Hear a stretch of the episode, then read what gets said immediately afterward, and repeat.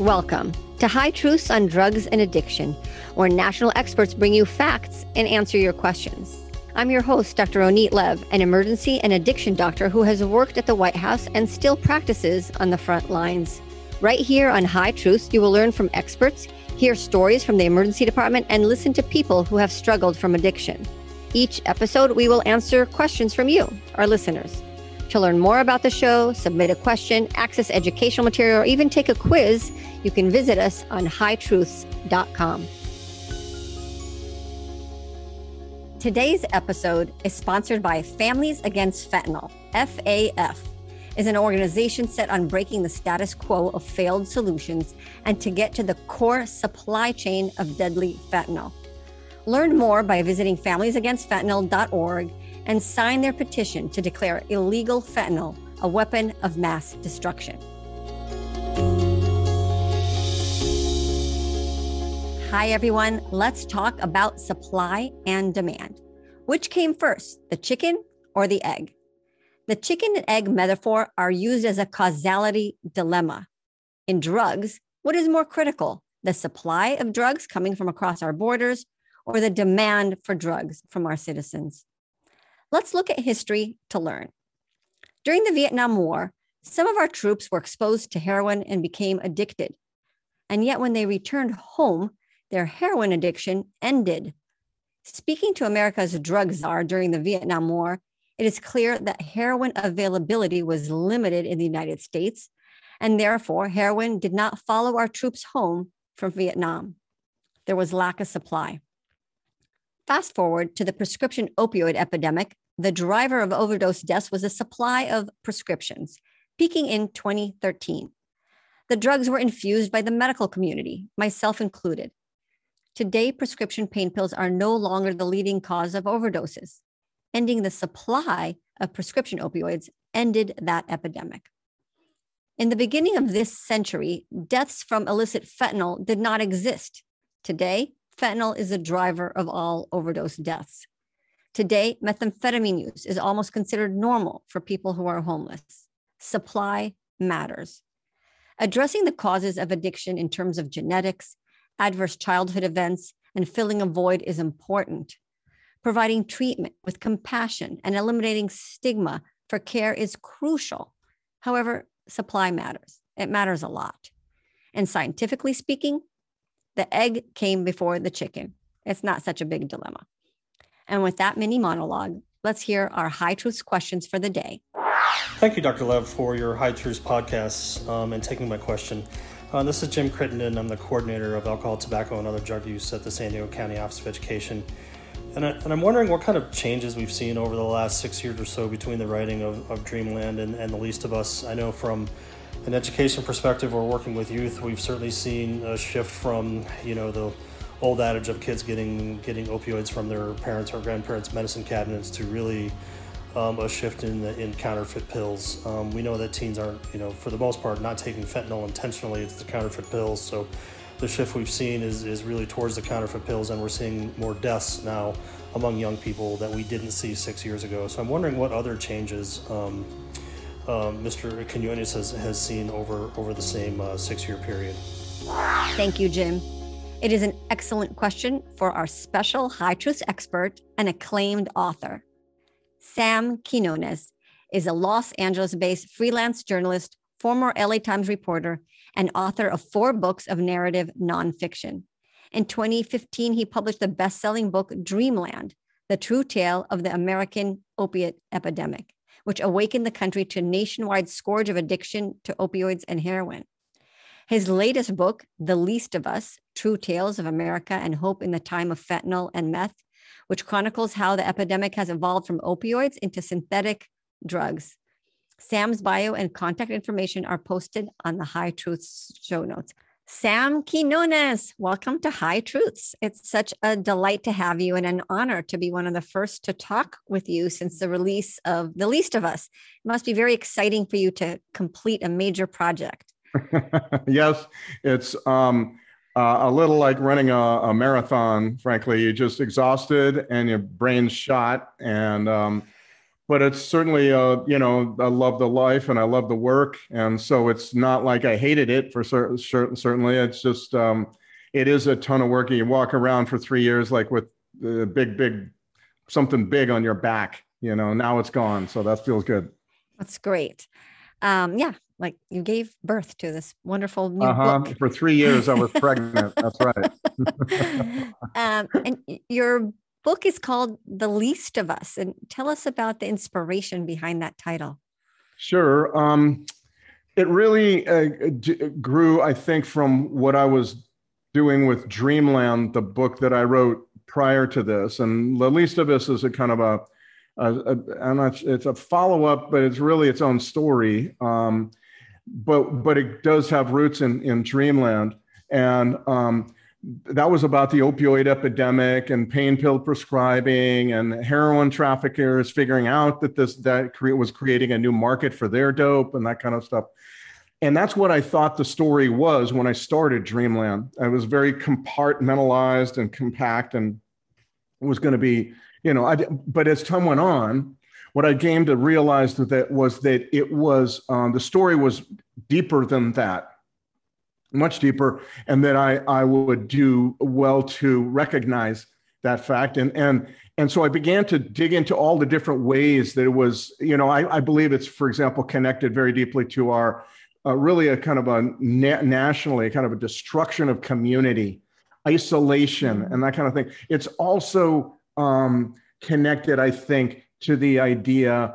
Um, the opioid epidemic was that we wanted big, splashy, sexy answers to our problems. And so, what do we, for the problem of human pain, a very, very complex thing involving the brain, the central nervous system, uh, what do we get? We get one pill for everybody and it's going to solve all our pain. And there was almost this messianic fervor in the 80s into the certainly in by, by the 1990s that infected a lot of folks saying we're going to end pain forever and we're by just giving pill well there's one kind of pill to almost everybody, regardless of their background or their family history or on and on, all that kind of stuff. Mistake. And I and I began to think, you know, part of this is that we we kind of we wanted big, we wanted, and and really, humans change and we achieve um, positive, productive change by working in very, very small things and very small on on on things that we can manage it locally on, on our neighborhood level within our family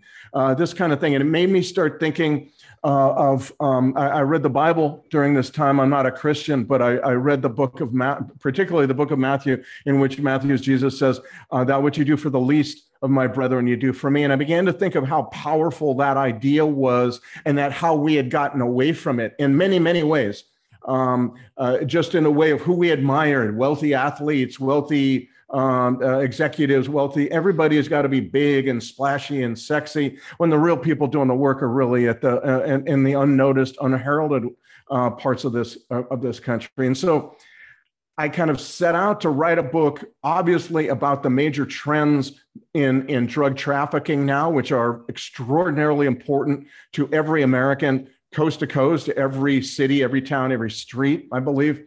But along the way, I didn't want it just to be about that. I wanted it to be about the smallest, the least stories, the people doing community repair on the smallest, most unheralded, non-sexy way, because I believe that is how we we make productive change and move forward, and that is how we best uh, uh, confront and approach these these extraordinarily powerful uh, and deadly drugs that are that are on our street. And so that is kind of a little bit how it all how the least of us came to be the title because it seems to me that, that, that we, do well to focus on the least of us, the least of us within us. What is you know the, the smallest parts of us, the least of us within a neighborhood, the, the, the least of us within a town.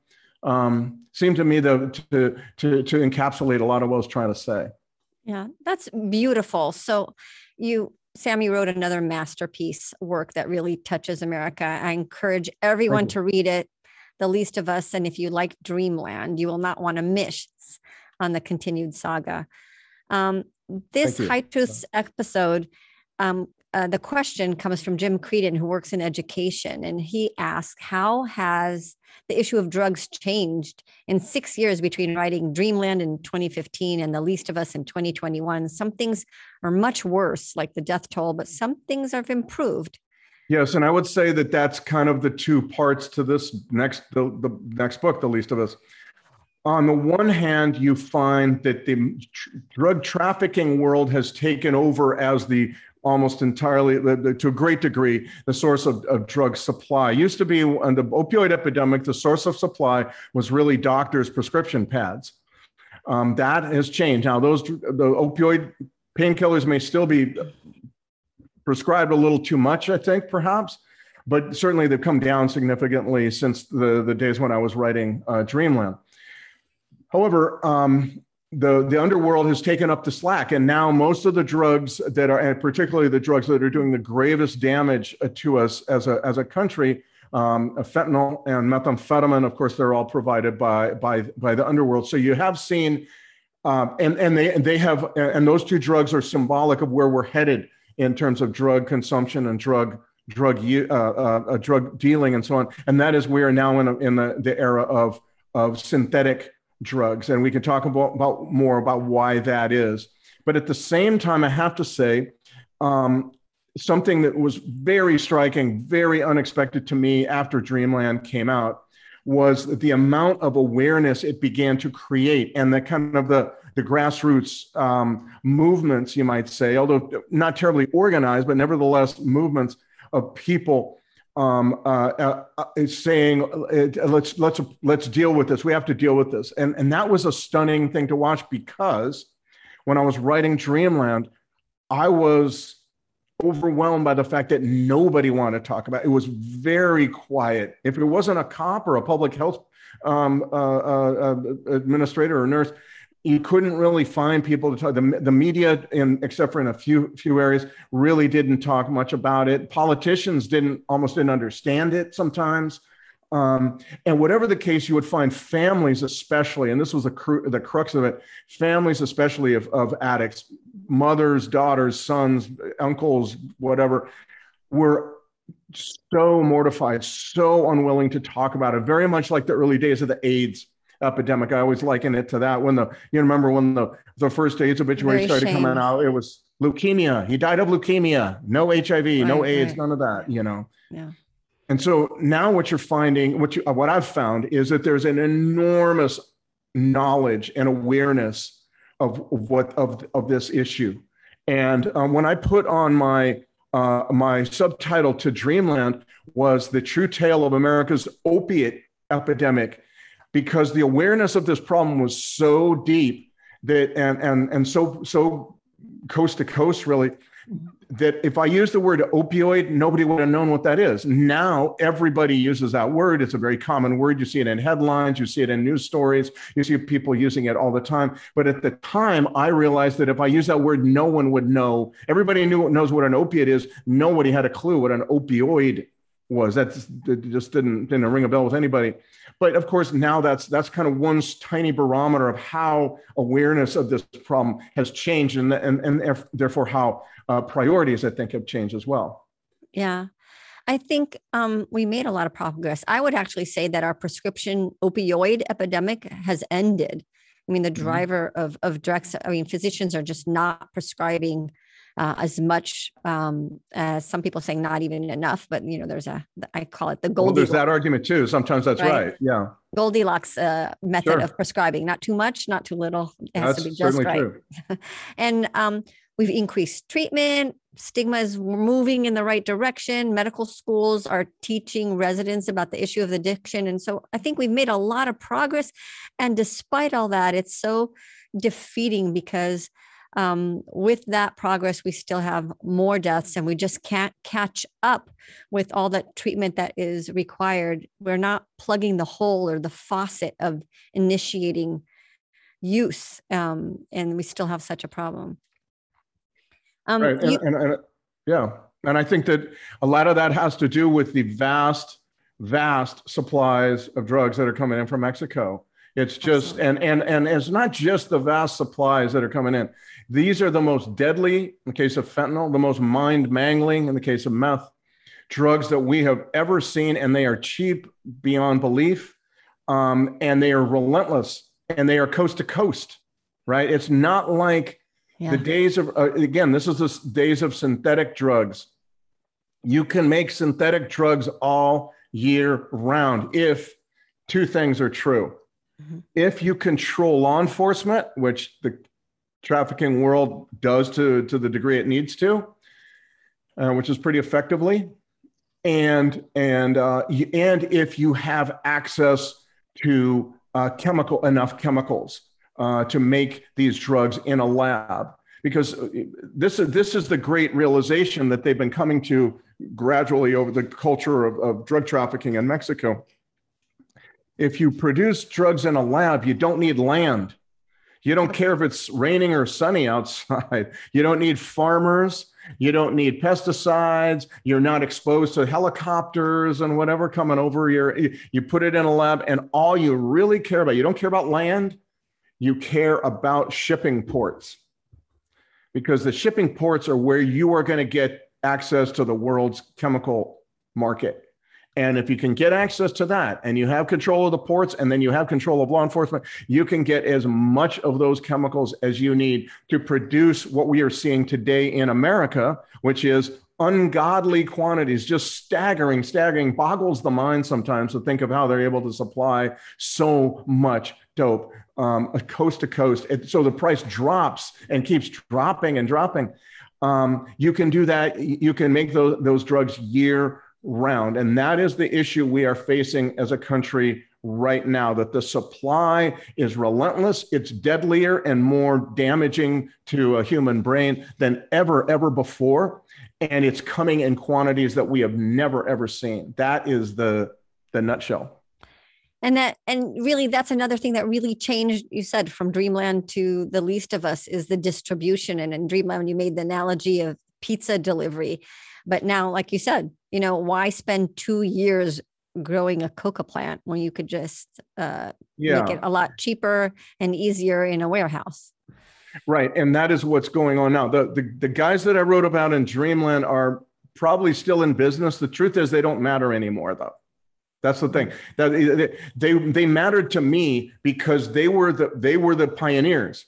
They weren't the only traffickers of heroin from Mexico, but they were because of their system and because they were all from the t- same town. They could and when they competed, they couldn't kill each other, so they had to find new markets. They were all constantly very expansionary, and they just happened to land in Columbus, Ohio, in 1998, two years after OxyContin comes on the market, and a few of them recognize the market for what it really is an enormous gold mine forming in the distance and and they they exploited it because they had the system and they have endless amounts of labor coming up from Mexico from towns nearby and so on.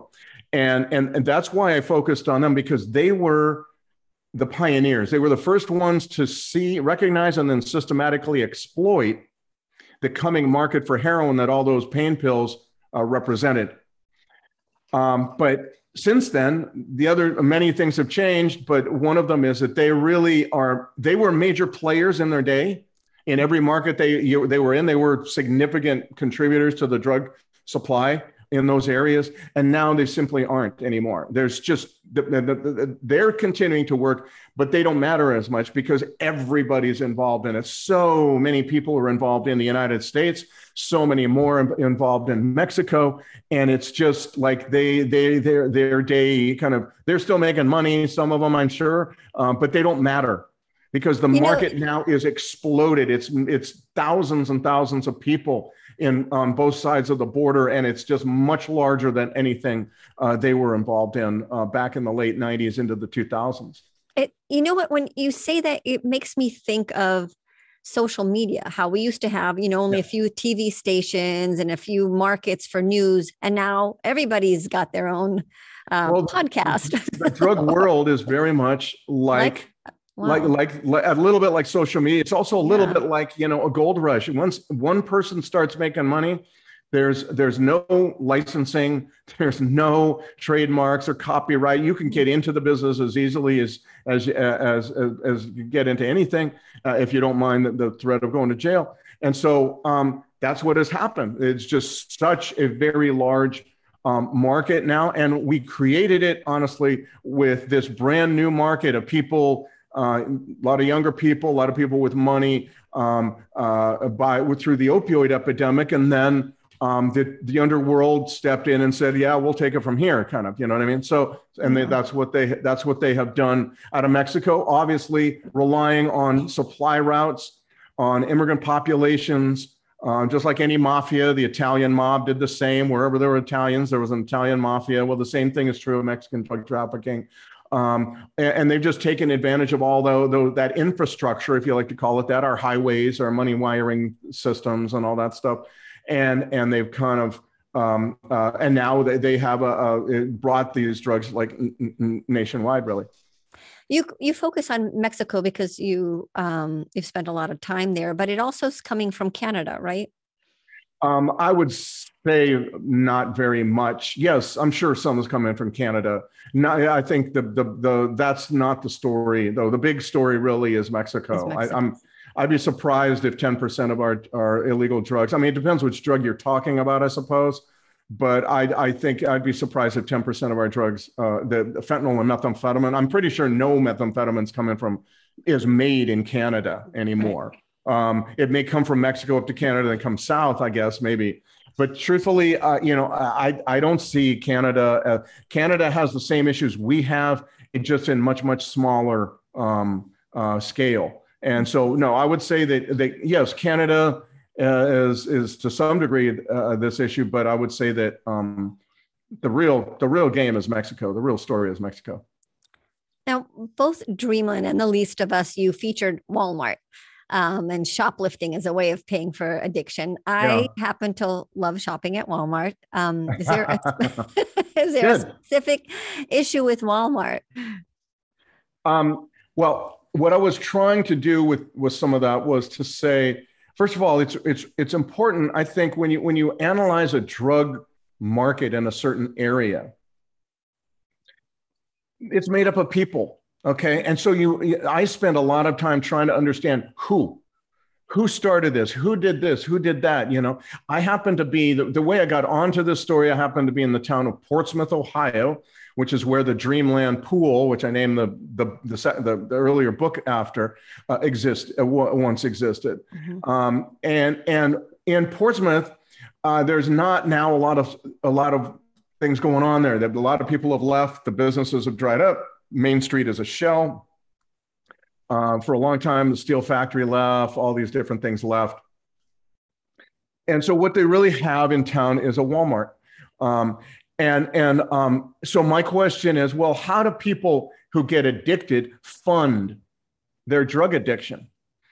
And um, I found over and over, and I'm telling you, there's there's a significant body of uh-huh. people who can tell you all about this this connection.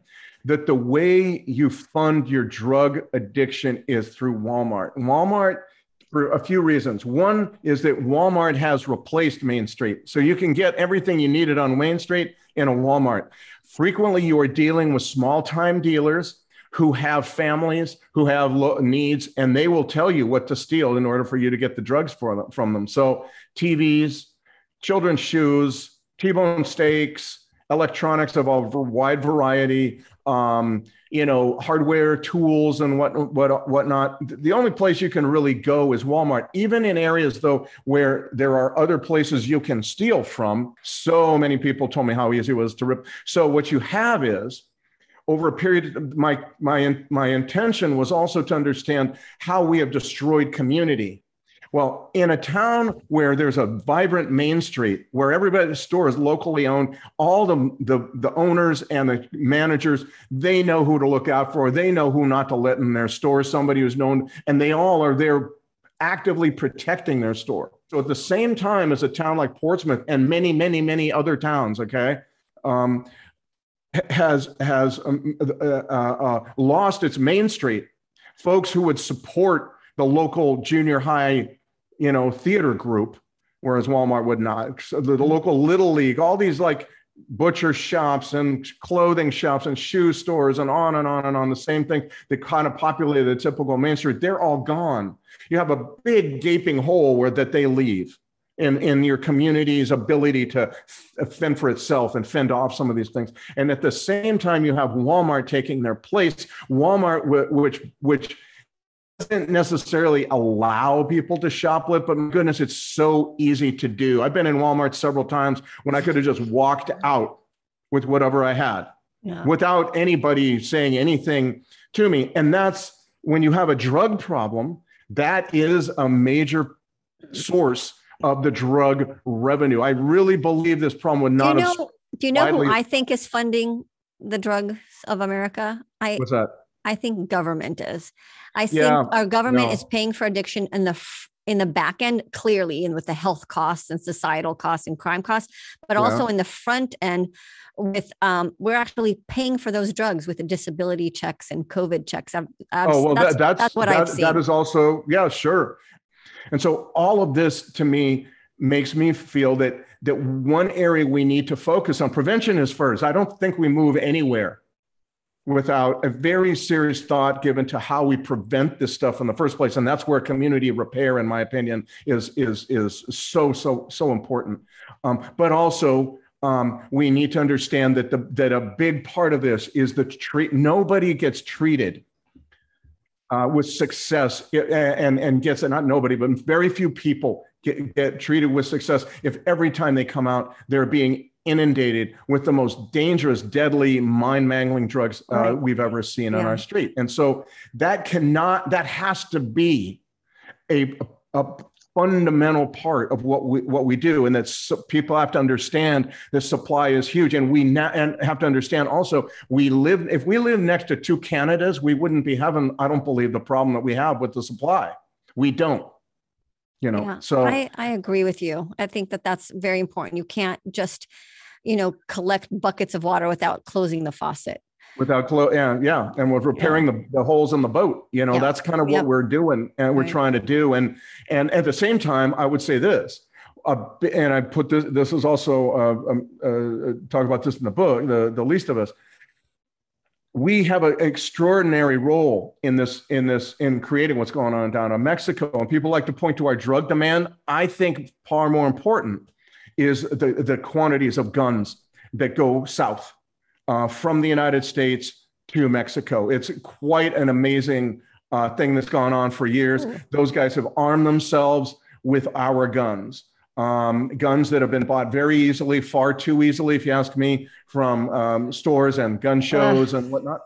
And, and all of that is going south and um, is arming. Now, those folks now, of course, can get their weapons elsewhere in international markets, but I think the most easily obtained uh, guns are, are continue to be uh, from the United States. And that's that's what arms them to allow them to make drugs with such impunity uh, down in Mexico. That that discussion hurts my stomach because it also makes me think of Afghanistan, how our, our weapons are going to be ending up in the wrong hand. But let's let's go back to drugs. I actually think fentanyl, if you think about it, is being used today, right now, as a weapon of mass destruction. If you if you make the analogy to COVID, an infectious disease, and however it came, but that's like destroying our country, making us divided. It's, it's hurting everyone, health wise, economics. And fentanyl is doing the same kind of thing in, in a very insidious sure. kind of way. So, and it's, it's devastating to the human brain. It's devastating to, to humans. And it's, it's actually a magnificent drug when it's used medically. I've had fentanyl when I had my heart attack. And, uh, I think it's a great drug if you use it the proper way. Of course, That's right. it's not in the proper hands. You know, it's it, it can be uh, uh, just a, a, a tornado of destruction. Right. Most people have had a colonoscopy too, have had some fentanyl. Let's switch to methamphetamines. Um, yeah. You talk about P2P, methamphetamine, and how it's causing terrible psychosis. Um, right. And how the method of P2P is different from previous right. types of methamphetamine. Well, there's been a pre- there was a previous type. There's only two t- types that I know of. I'm sure there's others, perhaps, but the uh, uh, when this story, there's really only been two. The, the for many years, the Mexican trafficking world kind of industrialized, dominated the meth market, certainly in the United States. Uh, uh, with the use of, of a chemical known as ephedrine, which is uh, very easily transformed chemically into meth. They could get it, it was legal. It's using antihistamines, it's using Sudafed pills, all that, and it's very easy to get. Um, and and um, they were able to get that locally, but then import a lot of it on world markets. In fact, uh, this dates back to really like the late 80s, early 90s. They figured out if we go to India and China and, and Hong Kong, places like that, we can get all this stuff just shipped in them. And they did. That allowed them to really industrialize the amounts of, uh, of, of meth that they were making in factories and that and the, the, the weapons that they used and the control of law enforcement that they had allowed them to put in in fact law uh, uh, uh, uh uh, laboratories that really didn't move, you know, didn't have to move. Mm-hmm. Um, and then in 2008, the Mexican government made ephedrine illegal, and and except for a few uh, chemical companies to to um, uh, uh, uh to use, and um, so what happened was they had to change. Now there is another method of making methamphetamine that just does not involve ephedrine. It involves a lot of different chemicals it involves a precursor known as uh, phenyl 2 propanone, P2P, as you say. They figured out that P2P had many drawbacks, but it had one very, very important benefit, and that was that it could be made um, uh, from a variety of chemicals. There was no way you could really regulate and control the bottle, bottleneck production the way that the government did with ephedrine because you if you didn't, didn't make P2P one way, you could make it another way, and not that way a third. There's many many ways of making P2P. Uh, the, this essential uh, component in this one way. And so they began to do that. What that allowed them to do was create supply, which is what we are now seeing in the last, I would say, seven years across the United States.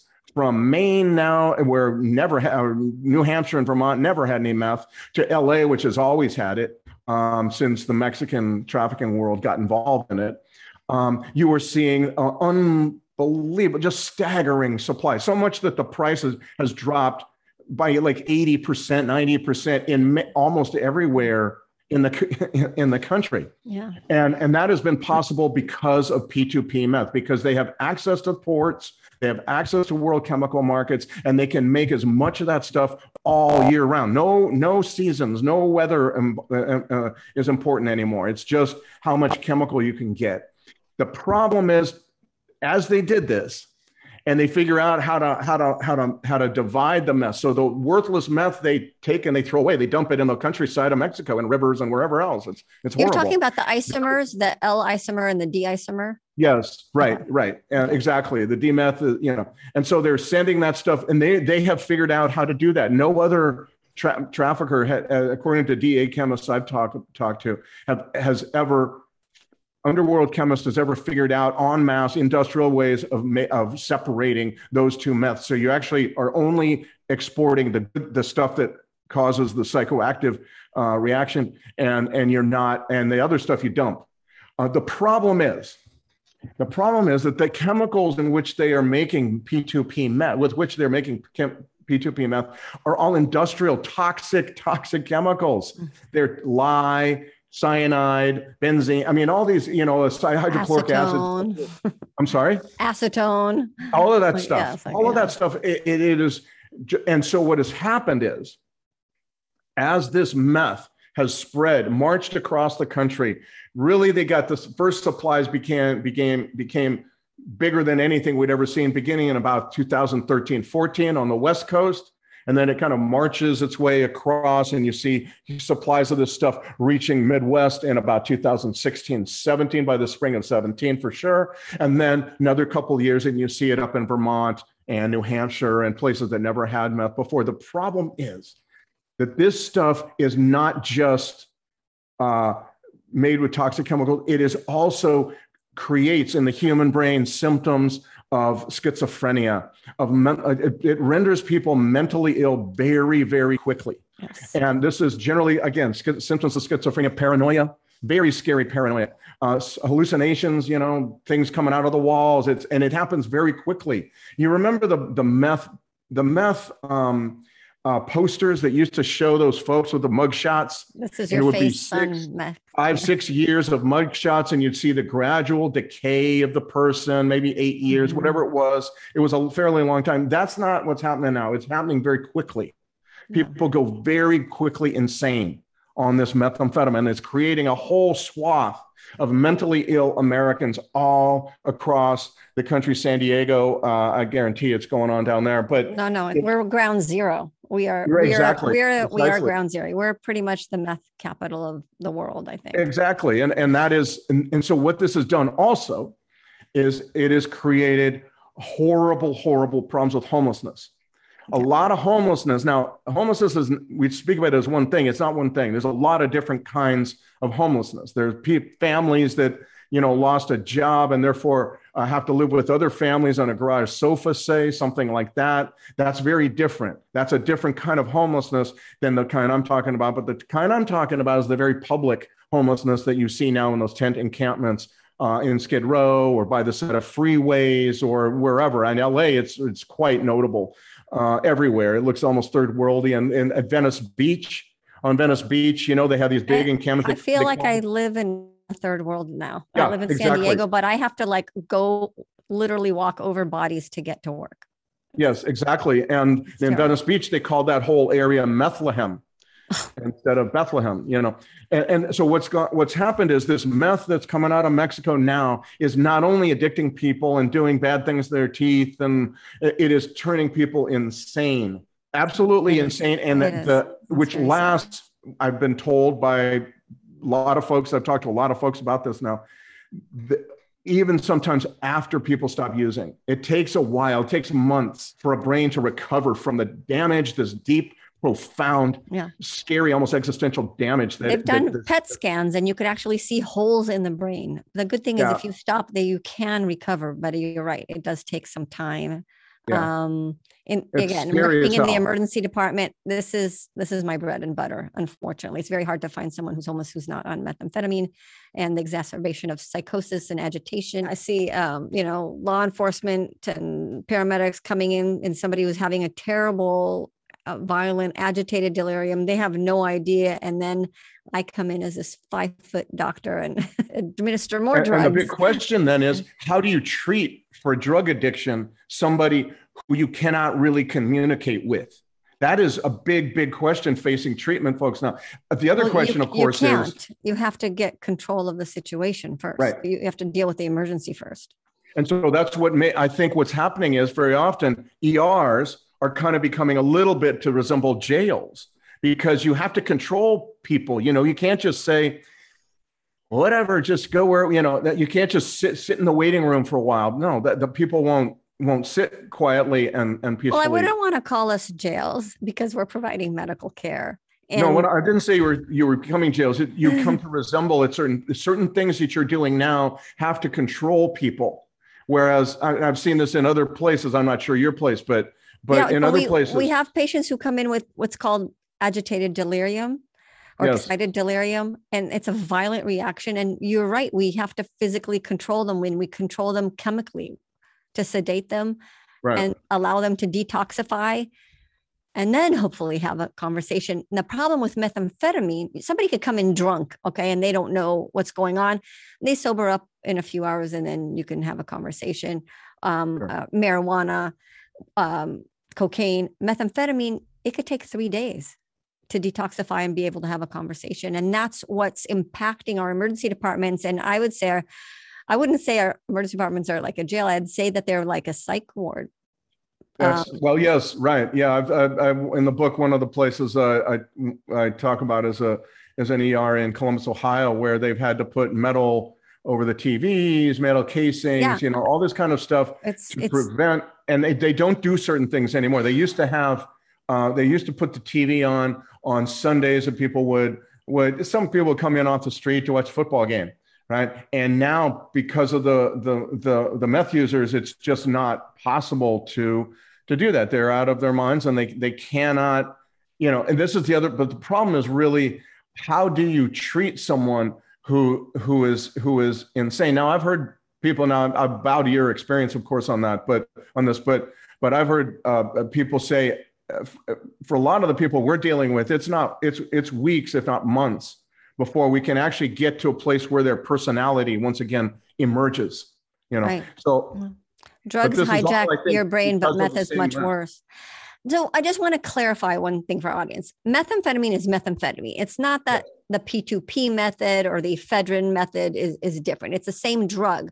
What you're saying that's different is the in Mexico they figured out a way to separate methamphetamine has both like the right hand and the left hand parts of the chemical to it that's what the isomers are called and they're able to separate the stuff that doesn't get you high leave you just with the good stuff you know the the the the right hand of the drug which is why it's so much more potent is that well what you're uh, but i i think uh, the truth is nobody quite knows it, no one studied this. No one's no one has really even written about this, as far as I know. Um, I've been surprised at how little there is on. There's almost nothing on this, as a matter of mm-hmm. fact. Even though I think it's once you dig down into it, you could see the connection very easily. I think what's happening is what one guy uh, told me. Now, again, this is I don't have a study to back this up. I'm just saying this sounds reasonable, plausible. And that is that the traffickers down there are not washing. He, he, he was a former meth cook. So he knows a lot about how to make meth and he was doing it for a long time before he got clean. And now he runs a rehab clinic. But he said to me, I think what's happening is that those guys are not washing their dope. And that doesn't mean washing it with rags and stuff. It means putting it through chemical washes that get rid of all the chemical residue uh, that, that is built up uh, in this these processes that they, they, they, they use. And, um, and that the, those, why should they, he said, you know, why would they? Because if you if you wash it, you lose weight, and weight is profit. So why would you want to send up less? You've got this product, send it. Who cares? Right? You're not really concerned about the mental stability of your customers because you don't even your customers are three or four levels removed. That's who, very interesting. I'm I'm going to have to research that to find out if it's sure. because we're getting more of the L the, or the you know less you know the more the stronger isomer or is it the contaminants that's in the method that's making it's a, it's a great question and the truth is um, all i can tell you is what i what i've re- reported and that is that that the folks that i've talked to all across the country report a major shift a major change a switch. They're very dramatic. You can talk to people who have been meth users during this change and they will talk to you about it um, and i have um, and people who treatment treatment counselors who were working before and after, and they they will are very eloquent on this topic. That there was a shift when they changed to P2P meth. What is it about P2P meth that, that is creating this? I don't know, nor do I think anybody truly has ever studied it. However, I would say that when you dig down into into um, ERs, meth encampment, uh, uh, tent encampments, I'm sorry, um, a lot of the homelessness, you will find that meth is there and it very quickly renders people um, just incapable of, of, of living in a, in, a, in, in a world where they have to follow rules, where they have to actually communicate with people, where they can't wander, wander around at three in the morning with a knife, stabbing the wall and that kind of thing. So whatever whatever the reason is, I mean, to my way of thinking, the PT the the the uh, the the ephedrine meth was pretty pure meth. They could make that very easily. They were very good at it. They could do all of that. What's not that's that's not so what's different, I don't believe. I believe what's different is that they now have to use all these very toxic chemicals, and some of that is remaining in the stuff. However, I'm willing to bow to whoever wants to deeply, deeply study it. All I know is that there's a clearly a connection between it and mental illness, it and homelessness, it perhaps also and officer involved shootings because the, these people yeah. are on the street thinking they're going up against Martians or whatever they think. Yeah. It's, a, it's extraordinarily de- debilitating, sad, frightening sometimes. And those of you in the ER world are, are seeing it like every every night. Yeah, it's it's actually it's a problem. We actually call 911 for ourselves for our own safety a few times a month because of because it's a it's a it's a tough place sure. to work, a violent place to work.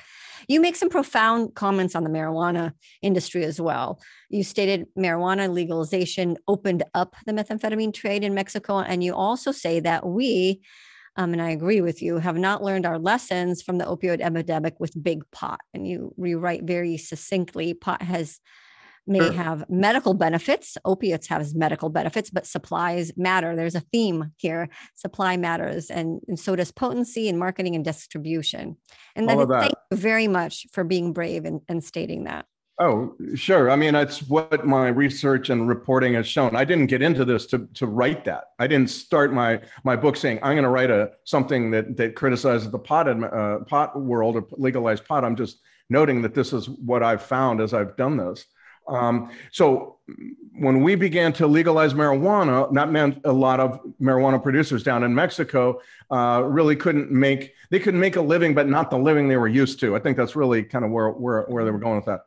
Uh, a lot of them, this happened about the time that that that meth was first of all a major industry, became, had become a major industry, and then number two, um, as as um, the P2P meth um, made it easier for just almost anybody to produce the stuff because there was so many prevalent chemicals. It was just so much more easy for just anybody. And so a lot of people got out of marijuana. Now you might think the idea is, well, they're going to get out of marijuana and they're going to go into wine making or watermelons or cucumbers or, or something like that. But the problem is nobody who's riven, risen in Mexico, I could tell you this. I lived in Mexico for 10 years, wrote two books about the country. Nobody who starts out as a ranchero, poor guy, campesino farmer, rises to the middle class or above through drug trafficking is going to go back to ranchero farming. It doesn't make any money. It's hard work. They don't want to do it. I, I don't, frankly, don't blame them sometimes, honestly. Mm-hmm. Well, what they do get into then, what was what was available was then methamphetamine, and so people found that they could get even wealthier because the chemicals again were so prevalent in that part of mexico that western coast of, of mexico where they have these two ports that are essential to the story you've got you've got so many people saying I, can i'll do that sure or i've got a, my brother-in-law worked in a lab let's get together and we'll make we'll put her in our own lab that kind of thing. And they're very rudimentary but they have enormous production capacity they've learned. And so what you're finding is a lot of people are moving into um, um, methamphetamine production because also there's almost an economic justice component to it. You can get big quicker. With marijuana, you had to sell to a middleman. Frequently, you just didn't have the infrastructure to get your pot north across the border. Now it's much easier with with meth. It's not quite as bulky, and it's just easier to make. It's easier to make it year round. You can't. You don't have to wait four months and all that yeah. stuff. Um, and then, um, so so that is how meth has really uh, grown from the remnants of what was the, the very, very vast and very um, uh, uh, well, widespread um, uh, uh, Mexican pot industry, which still exists, but not to the degree that it once did, for, for sure. Um, my feelings about legalized pot are that I, I do believe there's, um, it, it, ought to be considered, but we are, we are, um, we are missing all the lessons from the opioid epidemic. Aren't right? we? It's crazy. Uh, so what are, like what are some of the lessons of the yeah what are some of the lessons of the opioid epidemic beware beware of a drug that is legal that is very potent and that is marketed with wide and almost unprovable claims or broad claims about its completely about its almost virtually risk-free nature. That was the story of the opioid epidemic. That's what opioids wow. were legal, very potent, widely available after a while, certainly, and easily available from many, many doctors in whatever region you want to talk about in the country, and and um, marketed with the with the idea that there's no risk, virtually no risk, no addictive risk, et cetera, et cetera. Well, that is what we have done with the pot industry uh, or with marijuana. We have legalized it with this idea that it's just pot, dude. You know, uh, it does. It's it's it's it's legal. It's the problem is it's extraordinarily potent. Now, it wasn't and they're using this type of marketing claims, right? Even the CEO of Purdue is now a CEO for Big Pot. Um, yeah. No, right? these are market marketing claims that really that's beneficial and and you know this is the same group. You know, I mean, I remember when Joe Camel Camel Cigarettes was marketing Joe Camel. Yeah. People got very upset at, at, at, at cigarettes being marketed to children, rightfully so. I thought that was a that was correct. But this is well, marketing- what are gummies? What are yeah. candy, pot right. candy, and all this kind of Cheetos, stuff? Cheetos, Cheetos, all, all of that stuff. It, it, it stuff. to me, it feels like we have just run through the all the all the all the concerns without any because you know what? It's just pot. From the questions have not changed. The marijuana has. The question is what um, should we legalize marijuana? Well if the answer is yes 30 years ago it was fine to just do it. Now the question is what pot do we legalize? Do we legalize 80% thc 30% thc my feeling is that if we were really responsible and adult about this, we would we would legalize marijuana with uh, uh, uh THC levels of no more than ten percent, and we would spend the next decade using the money from the taxes, which are supposedly going to generate, we'll we'll see, yeah. um, to fund all kinds of infrastructure that we don't have of inspection, inspecting where pot's grown, inspecting the stores where it, you know, they're, they're just like any grocery store, just like any liquor store. Or we monitor it like food, you know, like uh, exactly. Uh, like a food. You know, if there's a salmonella outbreak, there's a recall. Yeah, right? exactly. And we need yeah. we need that same government intrusion, frankly, in the pot market that has been the case in food, wine, beer, yeah. cigarettes, et cetera, et cetera, et cetera, all the same thing.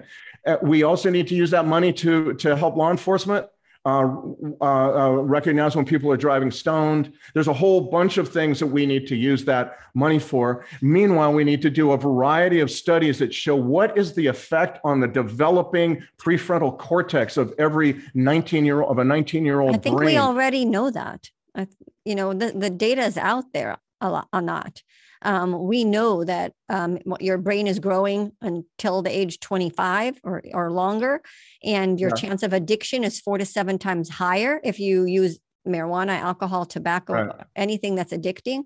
Um, and with marijuana, we also know, and we've done this now studies with thousands of patients um, and even millions if you go to Europe that shows with continued use, you can have psychosis, permanent psychosis that results in schizophrenia. Right.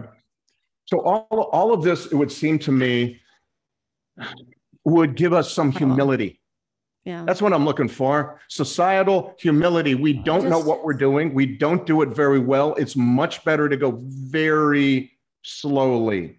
I say very, follow the science. We we are we're telling everyone follow the science with COVID. It's like okay, let's let's follow the science with marijuana too, not just uh, with. COVID. And you know, the other thing that strikes me as as very odd, I have to say, is that um, with uh, marijuana grows very well in the sun, and and and and. And, and during a time when we are facing the existential threat of climate change, why are we making it legal for people to grow pot indoors with all that carbon footprint that each of oh, those. Oh yeah, it's huge. That's very interesting. You know, like, it, yeah. it, makes no sense. It also seems to me that the environmentalists missing, should be very much opposed to to that.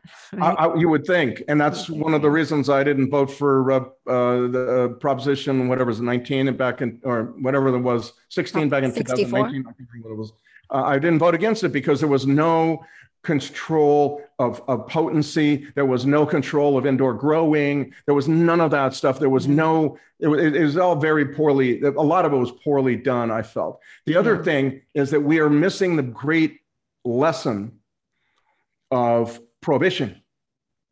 Prohibition, you know, before prohibition, anything went. You know, it was just well, mm-hmm. anybody could drink, kids could drink, et cetera. It was a horrible thing then nothing was allowed. Everybody, every you could do anything. Then nothing was allowed. Thirteen years of, of the, the Volstead Act in in in, in um, the twenties and thirties, and and nothing was allowed during that time. What we developed, what developed because it was unregulated, is the underworld. We developed all this bathtub hooch made with all kinds of toxic crap and, and gives you the jerks, you know, and people walking yeah. around and, and that, that kind of stuff. Yeah, poison. We decided that neither. We decided to to to to once again legalize uh, alcohol, but control it very effectively. I think we've done, yeah. frankly, yeah. and and keeping in mind that you know that it's it's most of the alcohol is is is controlled three percent, seven percent. Yes, you can buy more potent stuff, but um, in general, all, you could trust what you're buying. I'm sorry. In general, you could trust what you're buying with alcohol. Exactly, and and and you can you kind of it's all very well controlled, and the taxation schemes are all very well um, uh, uh, watched, and all that kind of stuff. Um, and and I think that's what we need to do with marijuana. The, the, the high potency 80%, 90% THC marijuana is just the marijuana equivalent of that bathtub hooch. We don't want to be selling that at 7-Eleven or any other Green Cross store that you might see along. That's that's crazy. It, it, it, it it's it boggles the mind. It also shows that what our real interest in our real interest is not science, nor is it the protection of, of, of people. It's in follow the money commerce. Yeah. Just commerce. And what we're seeing now, of course, is the growth of yet another major moneyed interest in our economy that which we do not need another one of, and that is big pot. So I generally am in favor of legalizing this kind of thing. If we go retrench significantly and we watch what we're doing and we take it very very very slowly and we don't think we have all the answers because we don't and we and pay unfortunately attention. we're not doing that. No we are not. No of course because big pot is managing everything and and there's a, a lot of money and interests uh, behind this. And there's frankly a lot of interest in the population among folks who don't know the truth. Maybe they were smoking pot when they were 17 in 1978 or or and and they just think marijuana is marijuana. Um, i think that the damage is is it can, can be and i think is right now being done uh, from this extraordinarily hyper potent marijuana. And so that is where i used to believe when i lived in mexico i was fervently in favor of all legal drug marijuana legalization because i saw that marijuana was the gateway drug for all traffickers chapo guzman was a marijuana grower before he was anything else and so when I lived down there, I said to myself, "This, we, if we do this, we would destroy this industry uh, down here, and that would be a good thing." Then, of course, facts changed. I Yeah. learned more facts. and began to see how it had actually worked out in the United States, and I had a very different, uh, you know, perspective after that. And and that's where my ideas began to change on what we it seemed to me wise wise to do. But we've done none of those things, you know. Yeah. There's um the other thing you do in the least of us is you you talk about various illicit drugs of addiction and you make the analogy and it's a true analogy that that addiction of sugar or food or video games or anything any type of addiction affects the same part of the brain but i'm worried about um that um, that kind of argument because the consequences of addiction to methamphetamine is much different than drinking too much. Oh, sure. soda. Yes, And of that- course. And the association of mental illness and homelessness and crime, and then the analogy of drugs and sugar um, helps a movement in America that wants to normalize drug use and increase drug use and making Oh, I'm not sure. That's. I mean, I'm telling. I'm. T- I. You know, the truth is, I have to tell you, doctor. I. I. Those are not concerns that a reporter needs to uh, ought to uh, uh, be be worried about. Mhm. Uh, if you worried about how your story was going to be used, you would never write anything. You you can't predict it, and I believe in just telling the story that I I saw a story that I thought was worth telling, and it involved this in these enormous concentrations of power in the legal world, providing all kinds of horribly, uh, I would say, pretty strongly addictive stuff to to Americans, and I think basically in a lot of cases paving the way for drug addiction. Um, now, directly, I know there's it may be difficult to make that that that case, but my feeling is that we are we are we are constantly immersed in a toxic soup of legal stuff that's that's addictive sugar, social media, pornography, gambling, video games, t- uh, uh, cigarettes, and alcohol, on and on and on and on. There's so much stuff that is kind of priming the, the brain. Not all, uh, of course, many, many, many, most of us never get involved with, with addictive uh, uh, uh, illegal drugs. But, but it, it- it um, does help us relate. Uh, the the good part of that analogy is it helps us relate to somebody who has a drug addiction. You know, like I love Right, I think- chocolate. you know, I like I can't live without it, almost. But so you can kind of understand or relate to somebody who has an addiction to something else because it's the same part of the brain, but it's not the Yeah. same consequences. And so I think it doesn't require the same um no, and frequently regulation and you know you don't Yeah. need police officers to to monitor your sugar control or your video game control No, of course not. Uh, yeah Of course not. But it it and and sometimes it doesn't have the uh, another key key symptom of drug addiction, which is uh, very very uh, difficult withdrawals like opioids have. Um, it doesn't always have, or if it does, I mean, I've withdrawn. I believe I've withdrawn off sugar and I've withdrawn off tobacco, and I know that they're nothing similar to what a, a person withdraws off of that goes through when withdrawing off of of, uh, of heroin. But there there is a consequence. It's you're you're absolutely right though. Of course, it's it's it's the the the, consequences are not quite quite the same. I think the idea was to say. Uh, connecting all this up to the title of the book, The Least of Us, is to say that we all have the least of us within us. That's kind of like the last word of the book. In fact, yeah, the least of us lies true. within us all. Beautiful. We all are that addict eating from the trash. You know, yeah. we all are are uh, have that propensity. It's no longer somebody. Oh, that guy's a disgusting uh, failure. And on we, if if we if we take the the Bible seriously, we are that person too. You know, and and we ought to think in those terms. And we all are the least of us. It's another way in which the, that title made sense. Uh, uh, uh, uh frankly, um, how people use stuff, um, though, I, I, have to say that's just not the role of a journalist. You just tell the story that's there, and I've done my very best, and you do that's your very fair. best and put an effort in and try to understand as many different perspectives, and you come to your own conclusions, your own understanding based on your research, and you write it that way. Um, people will use it. If again, if you had to think about all the ways in which people would use your story, you would sit paralyzed in a corner, never doing anything. You know, mm-hmm. so um, that I I, I, purposefully don't take into consideration. I know that sounds weird, but but that's good. But that's an independent pure. journalist talking. Um, Sam, this has been a wonderful project, and you said like you know you uh, are resting from it, but do you have any idea of what you're going to do next? Do you have ideas? oh man, just rest and recover. um, I am going. To, uh, you know, no. Um, I've got a few little ideas, mm-hmm. but hmm. right now I just want to kind of wait. I'm still almost in shock from uh, having finished the book. You know, I wander around going, "What do I have to write today?" And nothing really. Just send out emails to people who might be interested in the book. That's all you got to do. So oh. that's what I'm doing now. Well, congratulations. Yes, and, thank you. And, and, I invite you to San Diego for any future research. I'd love to show you our emergency department and our collaborative oh, sure. community. I I chair a task force called Credo Community Response to Drug Overdose, where our vision is to do contact tracing, not just for COVID or infectious disease, but for overdoses and bring the, yeah. the I call it the three P's together: public health, public safety, and prevention. Um, so wonderful, wonderful stuff. And I think that's San Diego. That's I would love to. I, I love San Diego. I get down there a fair amount. When I was living out there, now I'm living in Nashville, but um, I'll be here for a little bit. But uh, next time when I'm back out there, when I'm which I hope to be sometime soon, um, I'd love to be uh, get out there with you. It's just um, uh, again, you're part of what is going on all across uh, this country. I don't believe there's many areas in this country that don't see some version of what you see um, down there in San Diego. So um, uh, keep it going and keep up the good work is all I can say. It's it's it's tough stuff, but it's uh, the country relies uh, on what y'all are doing.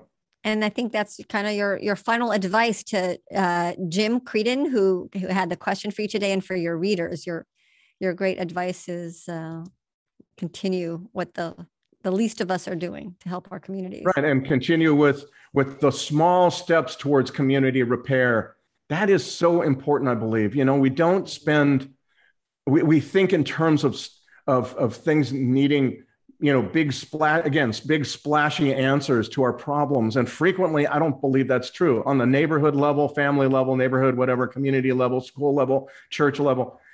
It's small stuff.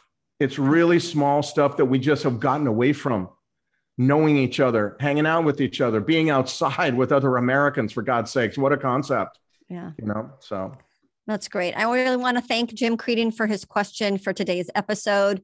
Um, he does those small steps, but in a big way, um, helping our youth in education, in schools, in prevention, which I think right. is key, very key in in stopping the the um, overdoses and addiction. And I really want to thank you, Sam, for for Dreamland and for the least of us. Your books help us understand addiction, explain where they come from, help eliminate stigma, tell us what we're doing right and what we're doing wrong, and really give us an outline on covering as a nature. So as a nation. So I really thank you for that. Oh, you're so welcome, Dr. Lev. I really appreciate the, the, the, the interest and thank you very much for taking the time to chat. Appreciate it. Thank you for listening to High Truths on Drugs and Addiction, where national experts give you facts and answer your questions. This week's episode would not be possible without the generous support from our sponsors. A sincere and warm thank you to CCR, Center for Community Research in San Diego, enhancing public health and safety through informed action. If you would like to sponsor a show, we would be honored and grateful. Please contact us on hightruths.com. We thank you for listening and hope you will help our rating by giving us five stars and subscribe so you won't miss any of our informed, packed weekly shows. Visit our website, hightruths.com, to submit a question, take a quiz, or download a free prescription for naloxone. Until next week, this is High Truths on Drugs and Addiction. Our producer is Dave Rivas from Davy Boy Productions. I am your host, Dr. Roneet Lev, and we hope we brought your day a little bit more high truths.